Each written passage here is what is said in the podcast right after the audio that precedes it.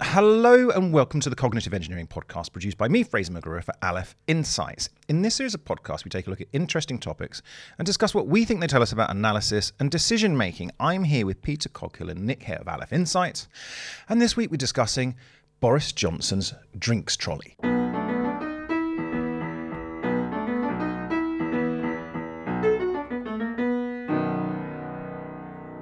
Um, Nick, um, I assumed this episode was actually a ruse and an intervention. We we had lured Peter Coghill here, okay, and we were doing an intervention because um, w- this is really about taste, right? Yeah.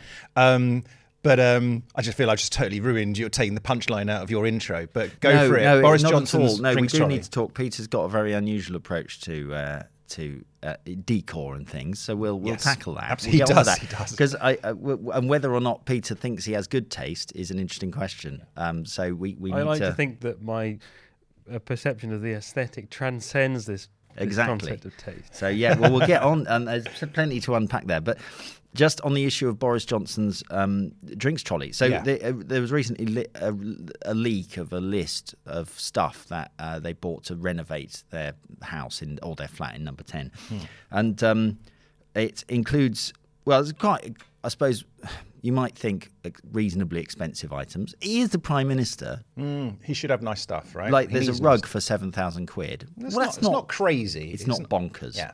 It's not 70,000 quid. Yeah. It's 7,000 quid. Um, there's things like, you know, fabric for sofa, an antique. It's, it's called an antique double wing back chair. Whether it's an antique or just antique Okay. style, I don't know. If it's antique style, questionable taste there. But the really exciting thing was the Nureyev drinks trolley Yes. for £3,675. Yes. And it's horrible. Yeah. I, I don't know if you've seen it. It is really ghastly. Yeah, it's got like- it's got hands like um, brass gold leafed hand. I don't know what you are. That are sort of yeah. faux hands that are holding Like human hands or yeah. animal hands. No, human. Okay. But That it's also holding it's a, got a thing at the top. I can't quite explain. it. Almost like battlements going around each layer of Is the drinks trolley. Is Yeah. it artistically significant? Is it like a one-offy thing, or is Oh it, no, it's a thing you can buy. Oh, Anyone okay. can go and get Oh, themselves a, a, a, a Nureyev drinks You trolley. rushed out and got two after you saw. Yeah. Yeah, I, I so you it's can just smash that- them together? Yeah, That- it's just obviously not very nice. I mean, what would a nice drinks trolley be like? I don't know. There might be something intrinsic in the concept of a drinks trolley, which is sort of naff. And I, I so there's something to discuss there. But the, but anyway, the, the point is that I looked at it and I thought, obviously, uh, me with my great taste can see that this is awful. But you know, maybe not. Boris Johnson is you know got aristocratic heritage and stuff. yeah, yeah. Maybe he's right and I'm wrong. As Yeah. horrific it, as it might be to contemplate. So the question is whether or not taste, you know, uh, there are objective elements to it, and whether we can say yes, this actually is good or bad taste. Because I very strongly want to say this is bad taste, and it's not just me; it really is objectively bad taste. So yeah, and surprisingly, we've never done a podcast about taste. Sort of what taste means before, so I think Right. this would be a good, yeah, Yeah, good yeah, yeah. excuse to There's- uh, there's- to do one. Yeah. There's lots of things already pinging off my mind at the moment. But the, I mean, the first thing to say is, of course, as we're recording this, it was only about a week or so ago that Boris Johnson resigned, right? Hmm. Um, and um, famously, when he um, moved into Downing Street, um, they they trashed, um, or Carrie, tra- his wife, trashed um, the predecessor's taste, which was Theresa May and her um, uh, John Lewis taste, wasn't it? And sort of very much looked down Was upon it that. John, yeah, John yeah. Lewis? Right. Yeah, which John Lewis sort of used to their advantage, rather in a rather savvy man- manner style. that is interesting, actually. yeah, and um, I mean the whole thing is, yeah, the, the the response from John Lewis was, yeah, we're John Lewis, we're great, and um, yeah, you want to be boring, fine, come with us. Um, Yeah, it's interesting because when I think of John Lewis, I think they, they sort of are actually a good barometer of what, Yeah. like, It's kind of arch middle class, isn't yeah, it? Exactly, like arch if you middle want to look class. like it's, and so at the moment everything is sort of gentle curves, slate grey. yeah, you know, pigeon shit grey. yeah. Everything in John Lewis is like that. Yeah, and yeah. but in the eighties, it was all sort of slightly Laura Ashley kind of Yeah, puffy, floral yeah. things. You know, so so yeah, it, John Lewis is an interesting thing to Mm. bring up. And the other thing, um, before we get into the you know the meat of this, is that I think taste. It's it's like it's like sex and driving and humor, right? Everyone thinks they're great at sex. Everyone thinks they're really funny. Everyone thinks they they drive really well. Okay, um, but sadly, this is not. I mean, obviously we all do, you know, but um, it's taste. Everyone thinks they've got they've got good taste, don't they? Or do they? I've only seen Well, uh, that's an interesting question. Everyone says that everyone thinks they've got good taste, Hmm. but I don't. I looked for like I was looking for a survey. Have you got good taste? Yeah. Which says ninety percent of people say yes. I haven't found such a thing, and I'm not sure that received wisdom is necessarily Hmm. true. Yeah, I just remember once seeing a doc TV documentary. It was only when the whole new going into people's normal people's houses had just started, and it was really quite. You mean like the reality TV, Yeah. not not the through the keyhole style? Well, no, it was more the through the keyhole style, but just with regular people. Ah, okay. Um, before people started doing up their homes and what's his Yeah. name with the big cuffs would come in, Laurence Llewelyn Bowen, whatever. It was before all that. And actually, it was quite, it made me feel quite sad. There was this one person just sitting in this, frankly, horribly decorated house, just saying, Oh, my house is just horrible, but I don't know what to do. I've got, Yeah. I've got no taste, really. and you, I've really felt for this woman. Anyway, and then I think the, the other thing about, you know, uh, to what extent is this stuff relative? Is there an absolute? Um, I don't know. I think that's really interesting. Right. Um, I mean, that's all just pinging off my mind. Uh, Peter, um, no, what do you reckon? I, I'm also intrigued about the the relative versus absolute, sort of the subjective versus um, objective nature of taste. Um, I don't think it is. Well, it's a very human construct, so it's it's just based on. So it is relative, you think? I think it's totally relative. It's, Okay. uh, you, I mean, you, you don't need to look far for um, cultural differences in in sort of the aesthetic that seem are fine and totally normal and quite appreciated in certain places, and in other places they are considered bad taste or just abhorrent in Mm. some way. Mm. I mean, a a stark example, which we kind of joked about before the podcast, is Putin's table. Right? Mm. So Putin, there, there's a very sort of like high Russian showing offism that that that you get in Russian state buildings, and A lot of white and gold. a lot of white gold, lots, lots of white and grey marble, big rooms, lots of gold, kind of a bit a bit like an 18th century kind of aristocratic home. It's definitely a Russian imperial but thing. it's a Russian, isn't it? yeah, very Russian imperial thing, and it's and it, but also sprinkle in a bit of um, dictatorship showing off Yeah. kind of thing. Mm, Um, yeah, so that, that, that it's it's there's definitely a thing there, but that, that would But be is, a, do that you would think? be I a mean, pre- do Russians think that that looks nice? Do they go? That's a well, that's a good style. I think some Russians in my living probably would, but I, but I think other people of that type. So if when, when he invites Assad round for dinner, Assad go, "Oh, Yeah, a this This lovely is great. table." I need to get one of those. Yeah. Yeah. Uh, oh, what lovely gold leaf on everything! I need to get more gold leaf in my life. Um, so it's it.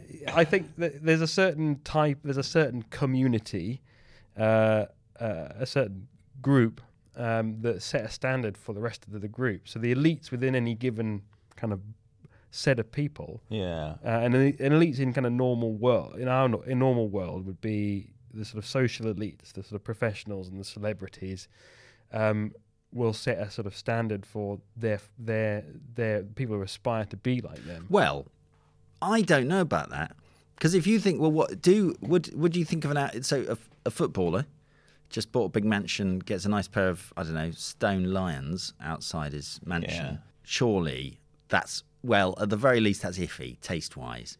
Well, It's to like us it is new yeah. build '80s mansion, stick some stone Well, I bet on there's it. plenty of Well- I, bet, I bet there are plenty of people on the street. If you ask them, "What do you think of this house?" They'll be like, "Oh wow, yeah, amazing." Well, that, that's what I'm actually. I've struggled to find evidence about about hmm. whe- whether sort of you know people share those senses. But but I think the point is that those stone lines on a 17th century building owned by an aristocrat, Yeah. fine, Yeah. no problem with that at all. But stone lions on an 80s mansion, And an 18th phone more. yeah. But the, but the, but now, so I I Well, be, what I'm there'll be- saying is that there'll be, reconst- there'll be concrete, Yeah. and they'll Yeah. probably be painted something. Well, but uh, but the point is that they're uh, they're like elites, let's say of some sort, footballers, you know. Mm. But I don't think people look at them as arbiters of good taste. I, I think, if anything, the opposite. You I know, don't- so. I so I, I I want there is that question of what's what's uh, is there a difference between social status and taste making ability? You know, are there people? So, for example, hipsters you wouldn't necessarily say are high status socially, but they seem to play quite a big role in determining the aesthetic of things like what a restaurant Well, should look like or what a hipsterism is kind of uh, defined partly by an anti-fashion um, strand to it. So Hmm. hipsterism, you're you're sort of dressing like a hipster is trying is bucking any given sort of perceive like uh, incumbent trend. So like wearing, uh, you know, wearing like three quarter length trousers because they're fucking ridiculous, and, and having a beard because it's stupid. You know, it's like it's deliberately doing things which are anti-establishment or anti.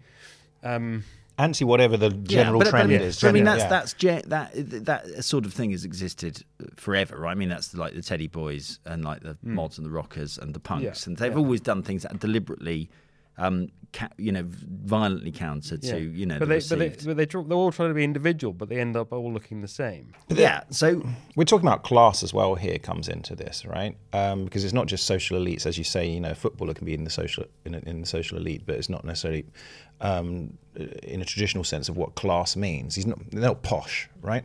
Um, and I wonder if, if thinking about the elites around the world, I wonder if you get sort of quite posh Russians, but they're not nouveau riche, who just look at all their stuff. You know, a posh Russian comes round to your house, and he loves old, the fact. old money Russians. versus yeah, old new money. Yeah, oh, exactly. There aren't that many. No. old mon- a lot Yeah. of them were. a lot of them got done away with. Um, so yeah, I, I reckon there's some sort of intellig- intelligentsia around the world with some old money, and they Well, see now, take someone like Donald Trump, who you know, if you look at his Mar-a-Lago mansion, a lot of ostentatious gold. Uh, I can't imagine actually that even Donald Trump could afford a- as much actual real gold as there is gold things on display. So I can only assume it's some kind of gold effect. But you know, a lot of gold on display. He he was I don't know if you remember he was the president of the United States, which is pretty high status yeah. and yet I don't think I wouldn't I don't think a lot of people there would be that much disagreement that it's bad taste, Hmm. right? Well, how much more elite do you want to get than the president of the Yeah, US? that's my point. He's you know he's not really he's he's well- elite in one sense, Yeah. but he's he's definitely not old money. Although his father was very rich, um, there's still a lot of the nouveau about him, and he's certainly not some sort of kind of in, uh, part of the intelligentsia. Um, so maybe I'm sort of thinking this slightly left wing leaning, but loads of cash, But how and has they- the generations. Yeah, So look, I mean, uh, but uh, there's a lot of things we haven't yet determined. Yeah, I don't think we framed this No, properly yet. because but- uh, you, because you, we, we're sort of assuming that those people are setting tastes, or that there are some people out there setting tastes, and we think they're high status. But let's I want to unpick various things here first. Um, what is it? What do we mean by taste Hmm. at all? Like, and then. It, so the theories that we've advanced are like, well, taste is essentially what high status people like, Hmm. and having good taste is working out what high status people like and doing that. Hmm.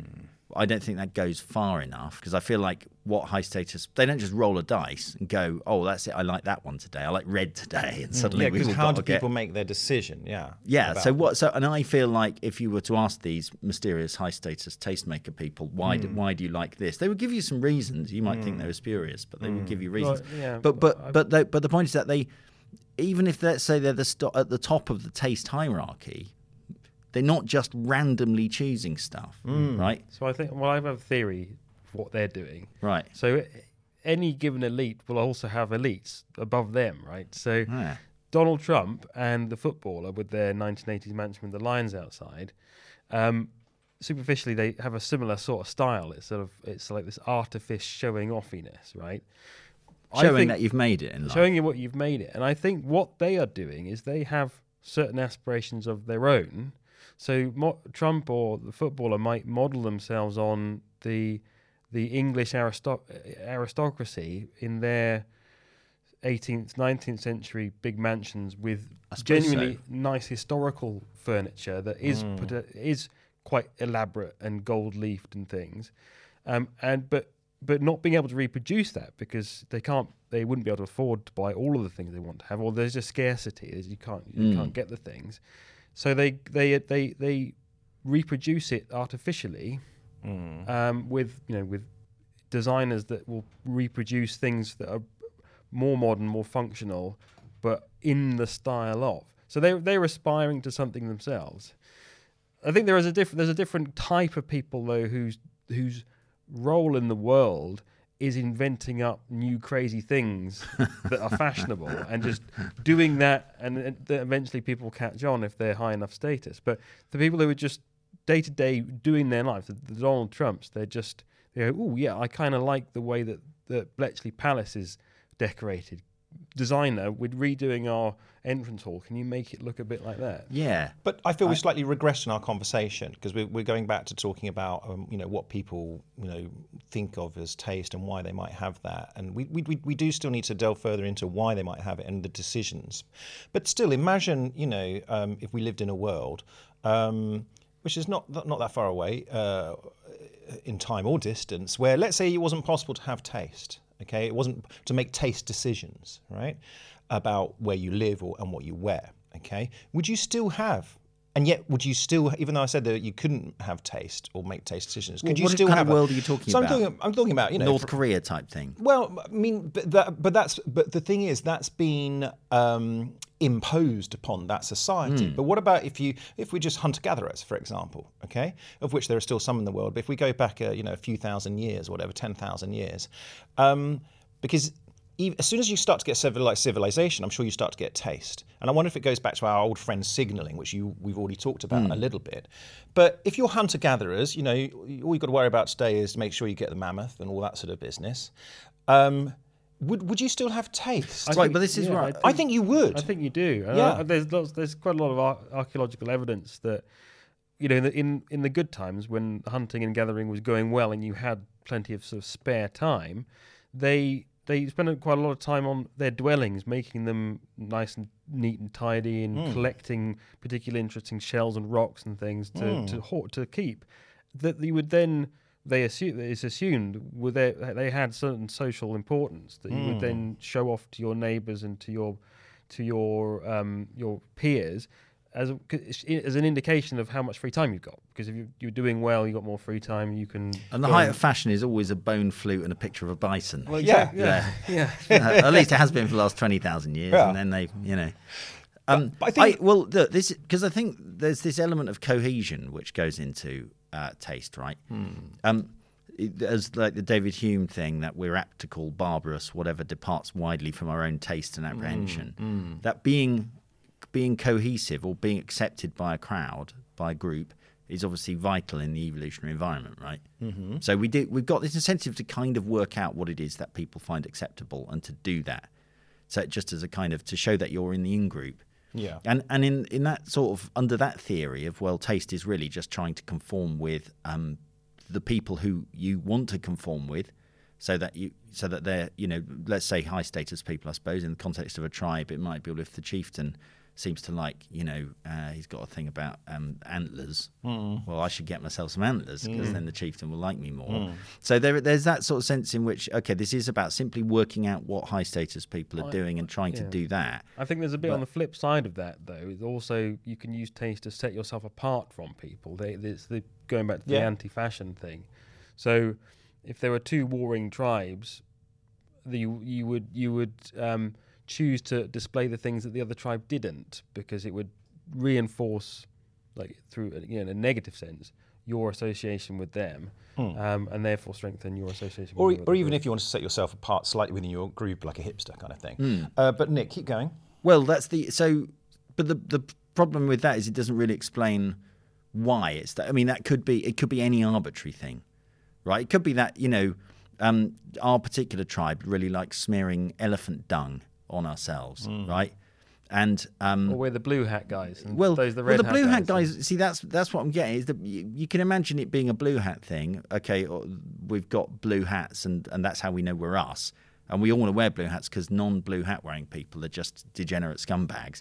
But what I'm saying is, I, I find it unlikely that the whole, you know, smearing elephant dung on yourself would be as popular. It's easier to get to get a kind of blue hat to Yeah. be good taste. And and so what I'm saying is, there's, I think, I, as I, say, I don't think it's purely, it's not purely arbitrary. It's not, and and I and it's not sort of purely subjective. Hmm. Like there are some elements to it where we hmm. can say actually this is good taste. So I don't know. Take the difference between say like a chair designed by a famous designer hmm. compared with just a chair from IKEA. Now the designery one is more expensive. But I think a lot of people go, that's a bet. It's still a better chair, and you know that we, we don't think it's good taste because it's expensive and by a designer. And if the designer had produced the IKEA one, we'd we'd say exactly the same thing about the IKEA chair. I think we want to say it's just genuinely better. It's a nicer chair. It's more fitting for its purpose. Um, you know, the, the, we'd be able to explain why we thought that chair looked nice in that position. I, I can sense a segue into you attacking my uh, aesthet- sense of the aesthetic. So, well, uh, well, yeah. well, the, the- I think you're right. There are yes, I hadn't thought of this before, but there are. I think you there are certain completely objective things that you could probably spot in any fashion, and I think I'll posit one, which that it's got to be sustainable. In that it's not too inconvenient. So the whole elephant dung thing Hmm. probably didn't catch on because everyone, well, you might have run out of elephant dung, or it just is smelly. So it, it's just not a nice thing to do. Whereas in the modern world, where you don't have to work with your hands, you can get away with having ridiculously long nails because you, you don't work with your hands. So you can you can get away with it. So that's a, that's a sustainable thing. Even though it's got no practical value, it's it's a sort of an adornment that doesn't get in the way too much.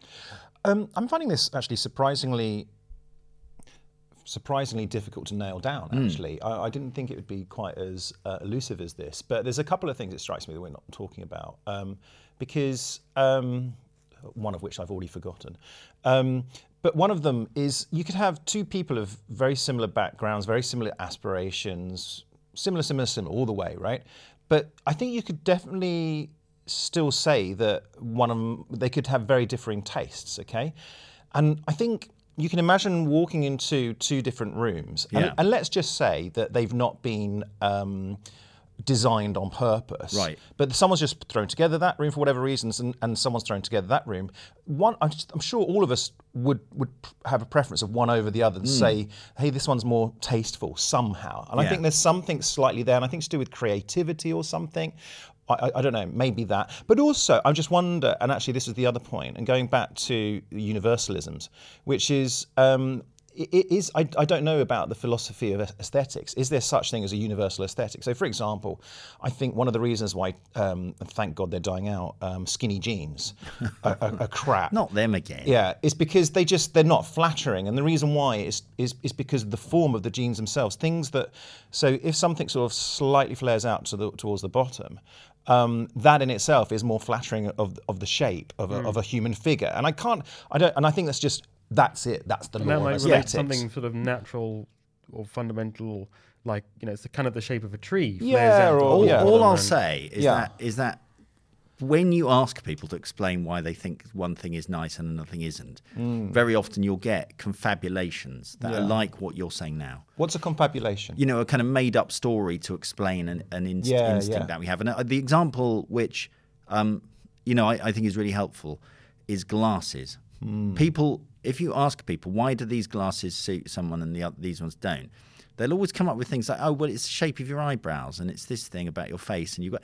But it's not. Glasses are driven by fashion. Like, like what's what cool? What glasses look cool now? Do you remember in the eighties, everyone had big, big glasses, big square ones. all three of us have got glasses with us, and they all look we've exactly all got the same same. glasses. And then, and then in the nineties, everyone had round. glasses. Yeah. Everyone had round glasses. Yeah, You yeah. know, small, ra- smaller round glasses. Um, and then recently, we, there's, with I think we've got these sort of slightly retro, uh, like '50s uh, Mad Men FBI kind of uh, glasses, Mm, which are which are very in sort of, um, you know, Michael Caine 1960s Yeah, kind of look. yeah. Um, and and of course, they will look really old-fashioned in Mm. 10, 15 years' time But that's that is to some extent arbitrary. Peter's point about practicality is true. Like it's not going to be. Uh, it's hard to see monocles making a comeback or pince nez or whatever. You know, because glasses are convenient. There's certain constraints they have to conform to. But the but the point is that what we consider look, nice looking glasses to be is capable of changing over time in a way that that suggests that there it's not totally object, uh, subjective or to, isn't th- that the objective things that we claim are driving our decisions um, are, are not true Yeah. because our faces haven't changed over Right. time. And if, if if there was such a thing as uh, as objectively good uh, specs, we would have converged on them. Mm. You know, hundred- a hundred years ago, and we'd still be wearing the same glasses we were a hundred years ago, but, we're not. But also, this sort of then we're talking about the difference between fashion and taste, right? Yeah. Well, it, And- what is the difference? Yeah. I don't know. Yeah, I think. I think specs did converge. The good old fashioned NHS glasses that you used to get. With the uh, with the, the sticking plaster on Yeah. over Yeah, one, yeah. Absolutely, that yeah. Yeah, I mean, uh, it feels like there should be a difference because you could be. Can you have taste and be out of fashion or do you have to be in fashion if you've got taste? And is taste the same as style? Yeah, I think don't- there's. I, mean- think there's an assumption they're the same, and I don't think they are. Right. And so let me give you an example. Um, I think if someone turned up uh, wearing a Victorian dress or a 19, let's say 1940s dress is a bit more plausible. Hmm. Um, uh, you, I don't know if you you know you sometimes you meet uh, women who like to wear 1940s clothes. Yeah. And actually, they normally look quite stylish. Yeah, quite And you wouldn't probably say, "Oh, that's very poor taste." Hmm. That's really naff wearing a 1940s dress. You wouldn't. It's old fashioned, hmm. but it doesn't mean it's bad taste. And I think we're able to look at, you know, a Victorian parlour from the 1890s and say, that's really good taste, even though it's old fashioned. We don't look at it and we go, that's really horrible and naff, and I can't believe they liked it. Hmm. I mean, there are some things about the past where we do do that. Hmm. So I think it's not, it's not like at any given time, he here's good taste, and um, you know, obviously other things from the past fall short because they don't conform to that. I think there are some underlying principles that we're using to decide whether something's good taste. Hmm. Um, you- but you're right. Is it's bloody mysterious. It's hmm. really when you actually try and pin this down and go, where is my sense of this is not? Uh, we know there's got to be something. There's got to be something fashion related to it. I mean, what I th- think looks nice now, I know that I wouldn't have thought it looked nice in the 80s, and what I th- thought looked nice in the 80s and thought looked cool in the 80s, I know that I wouldn't think it looks cool now, and I wouldn't want my living room to look like it. But it's not totally fashion driven. You know? Yeah, yeah, yeah, yeah. Um, okay, but I still feel sort of at the heart of it that I and I suspect we all intuitively feel that we some people have better taste than others. Yeah. Um, and you know, I think there is something in there about individuals and the way they express themselves that's that you can, although we fail to, that you can kind of separate from fashion and needs and, and other things. Hmm. Um, some people just are have got good taste. Yeah, well, there's a question about whether we whether we all sort of want to have good taste hmm. because I everyone is gonna I, I bet everyone says oh I don't worry too much about taste. Hmm. I bet everyone most people probably think they don't really care that much about taste, and yet we probably all do. We probably have an intuitive sense of what of well you know my living room is nicer than the other guys because they've hmm. got some horrible Yeah, fake yeah, yeah, yeah. pot of flowers and a gold clock Yeah. and my I don't have those things. Yeah. I think trying to look at the decision making process, I think there's a, it's perhaps having a good taste living room. So you, you're trying to keep up with the Joneses next door. Well, then, like, so you already assumed that that's what is driving taste. Let's Well, take that okay, off the take, table. take that as an assumption. I'm going to posit All why right. you do So, so, or so, how my- you do so it. what right? I'm trying to do is look like next door's. Yeah. So what you're trying to do is look like next doors, but better, right? Because you're trying to you're trying to put your place in, you know, relative to them uh, Yeah. in the sort in the sort of pecking order. Um, but the skill, how you do it, the skill involved is having more or better things than the other person, but having them all kind of within any given uh, aesthetic paradigm fit with each other. Correct. Right. Yeah. So, they, so you wouldn't have like uh, an Art Deco vase next to an eight, on an 18th century tem- table because it just wouldn't quite Well- work.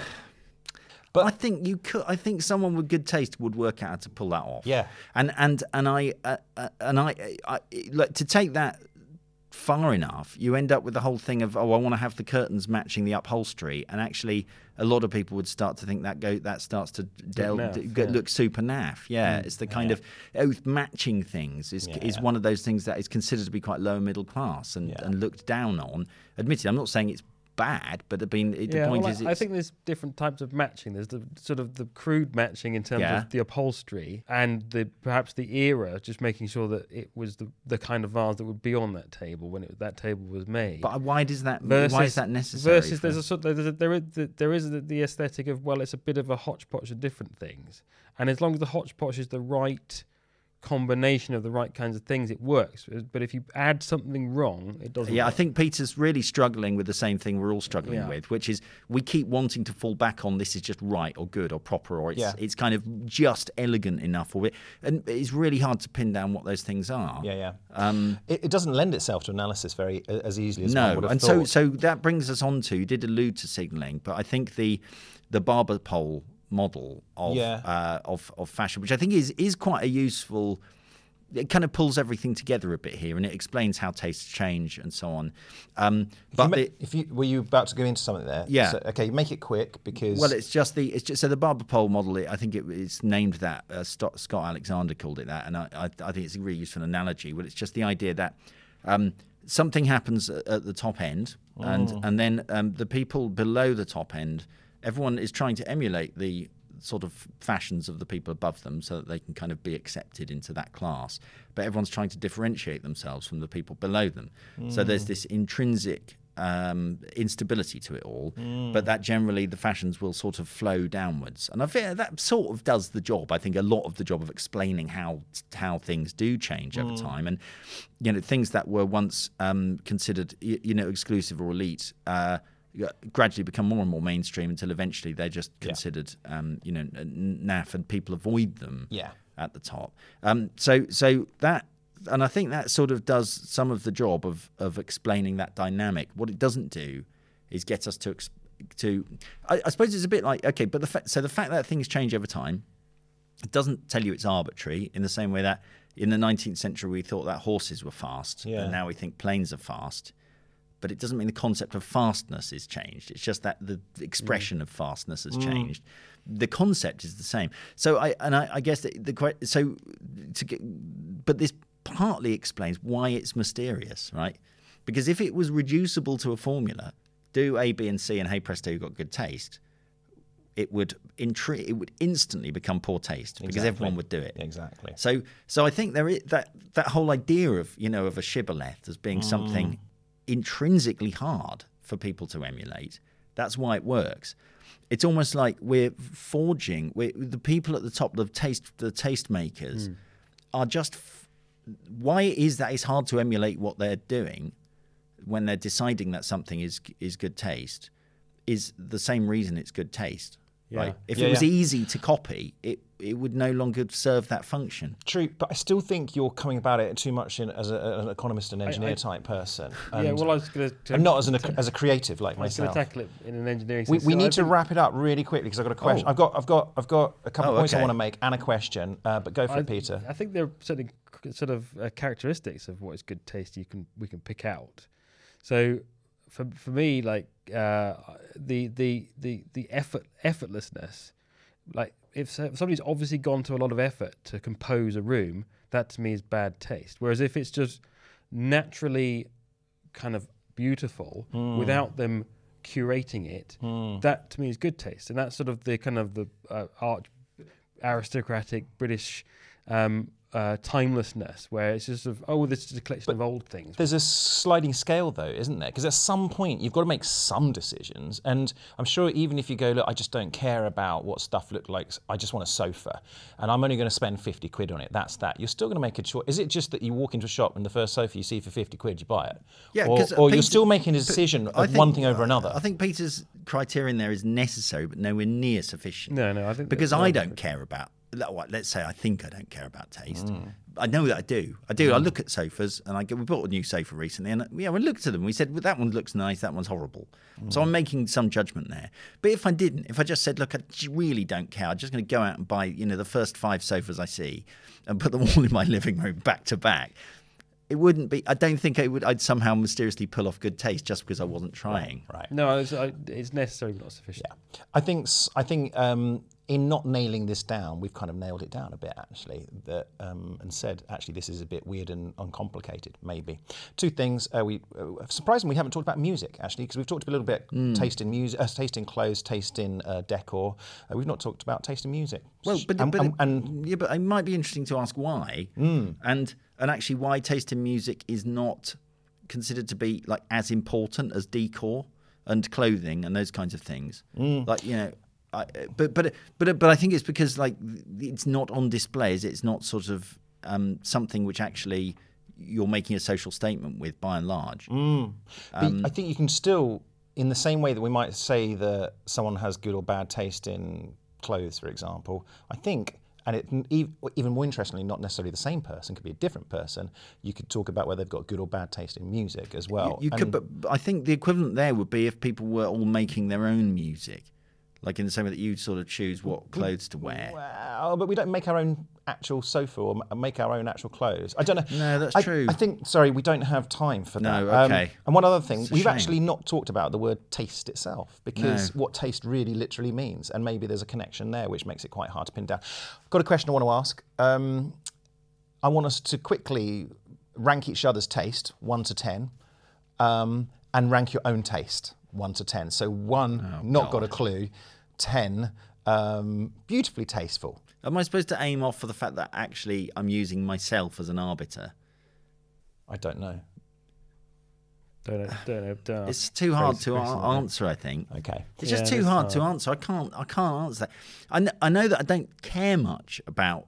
I don't care much about things like you know taste or you know. But I kind of. I would know things that I really wouldn't want in my house. There are things that I you know. I think you're fairly tasteful, um, but you can also see, and this isn't, you can also see that you kind of don't care about taste. Oh, so that's good. so I've successfully communicated Yeah, that. And, and as And a I mean, result, uh, you're massively on- on trend. Uh, Yeah. yeah. I mean, there's there, but there's an integrity and an honesty about that, right? Um, and a self-awareness maybe about it. And and then with Peter, he's quite a sort of uh, functional kind of guy, I reckon. Um, and he's an engineer. He's all about the pragmatism and the utility of As stuff. Au- Augustus Welby Pugin put it perfectly. he did, yes. He did. He, when, he, when he said there should be no features about a building which are not necessary for convenience, construction, or propriety. what a load of he's. This is the guy who designed the Houses of Commons. Well, uh, yes, Goodness sake, he's t- talking out of his arse. It's, have you seen it? It's a gothic, you Oh, know, yeah, yeah, monstrosity. yeah. Yes, it's yeah. full of twiddly bits. Yeah, yeah. And I, I, um, so I don't think he's practicing what he preaches No, I don't there. think he's either. Yeah. But But there was another phrase, isn't there? There's a very similar to that, which is have nothing in your home which is not without function, or that uh, has a beautiful form, or well, something. that's I- the that was something the like that's the um, uh, the arts and crafts people, wasn't it? I think Oh, was that was it? someone Okay, like that sounds uh, about right. Yeah. someone like um, uh, William Morris or uh, Right. it'd be that sort of era Yeah, anyway. could well but of be. course, that you know, and but of course, they themselves weren't perceptive enough to realise that what they considered beautiful was heavily driven by the 19th century, and it's and it's hmm. you know there was a kind of harking back to the medieval times and stuff that by the 1930s was considered naff and old-fashioned. Yeah, yeah. So yeah, Can, can I can I try to explain why my sense of the aesthetic transcends any taste? right. Definitely, you can try. Yeah. Okay, so I, I, I absolutely do not care about taste in certainly my own home, Hmm. and my my my decor, although I don't practice it at the moment because I'm it in a, in a rented house, my perfect decor would be entirely functional. Mm. So I'd like an I'd like a stainless steel kitchen, like a working kitchen. Mm. I would like my bathroom to be like a sort of the, the bathroom you'd find in a hotel. Mm. Uh, my, you know, the, the, the, the sort of the WC would be like the WC in a railway station, I don't- entirely sort of There's no sense of flow about this house, but keep going. yeah, no, there's no, there's no, there's no, there's no- there doesn't, and my There's no office, coherence. my Yeah. office would be an empty white room with with w- a one massive screen in it, Right. And Yeah. no other no See, other I- distractions, no I- books, no I- shelves, no no, no trinkets, nothing. We've se- we've seen we've experienced Peter untrammeled. I mean, he, at the moment he's he's living with his partner, so we so we can't really separate Mm. the you know the real. But, but we but we saw him in his old place, which he owned, and he lived on his own, and it was miserable. Yes. it was like it was just bare. But also, I remember no- there was. it was idyllic. It no, was there, it was totally bare. It was depressing. It felt like a house which somebody had just moved out of. Only he'd lived there for like Well, five what- years. And they'd left a few people would- bikes. Well, Uh, some people would describe as liminal. I find in certain places quite comfortable, quite Yeah. sort of homely. yeah. yeah, but I- but then I remember there was a hole in the floor. I remember that. Yeah, yeah, he didn't. As, long, as, long end. as there was a board over the hole in the floor, Yeah. that was fine. Well, that was yeah. that wasn't that wasn't fully decorated, but the living room would be the good yeah. example. There's, there's so- no pictures or anything. no, no, no, God no. no. But I, I, I yeah, God, no. I, I feel like you could do minimalist in a much nicer way than Peter does it. Peter does minimalism in a very minimalist way. So he just he just sort of says, right, I'm not going to have any stuff, and then he just puts stuff in the room.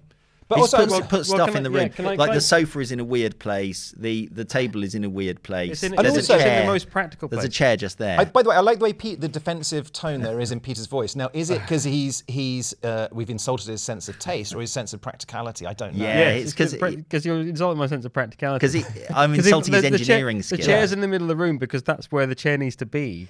To be if you want to sit on a chair in the middle of the room, to be optimal for which some, nobody for some purpose. I just remember it looked like Can some can sort I- of can I- I- graveyard for bicycles. Your so, house. so, That's- so, so if there is a unifying uh, sort of aesthetic that I have, let me try and give you a couple of examples which sort of get close to it, right? Yeah. So they're entirely things based on function. So imagine a factory or a warehouse. Everything has its place. It's not necessarily tidy looking, but nothing is out of place because it gets in the But way you wouldn't call else. it tasteful. It might be a great factory at producing widgets, but it's not particularly. I'm not tasteful. saying it's tasteful. It, your whatever But we're your discussing subjective view of taste. taste is, but to me that looks great. The the the uh, uh, uh, the- a server room is a brilliant example where minimum you got you space is a massive constraint and lo- there's lots and lots of wires and annoying complicated things. Yeah. A good server room, you can spot a good server room for a bad server room because it's really, really tidy and spotless. Because dust is the enemy. Yeah, but we're talking about being organised, not being Yeah, but it, it's it's all, There. but it's like to me, organization comes first, and then if you can make it look nice by changing the color of the cables or whatever, great. But that's not that's irrelevant. totally irrelevant. I think we have merely shown We've just how confirmed, numinous yeah. and complex this is, Yeah. and and how yeah. and yeah, how and how how this intervention is is not Hmm. you know it's it's been too long in coming, frankly.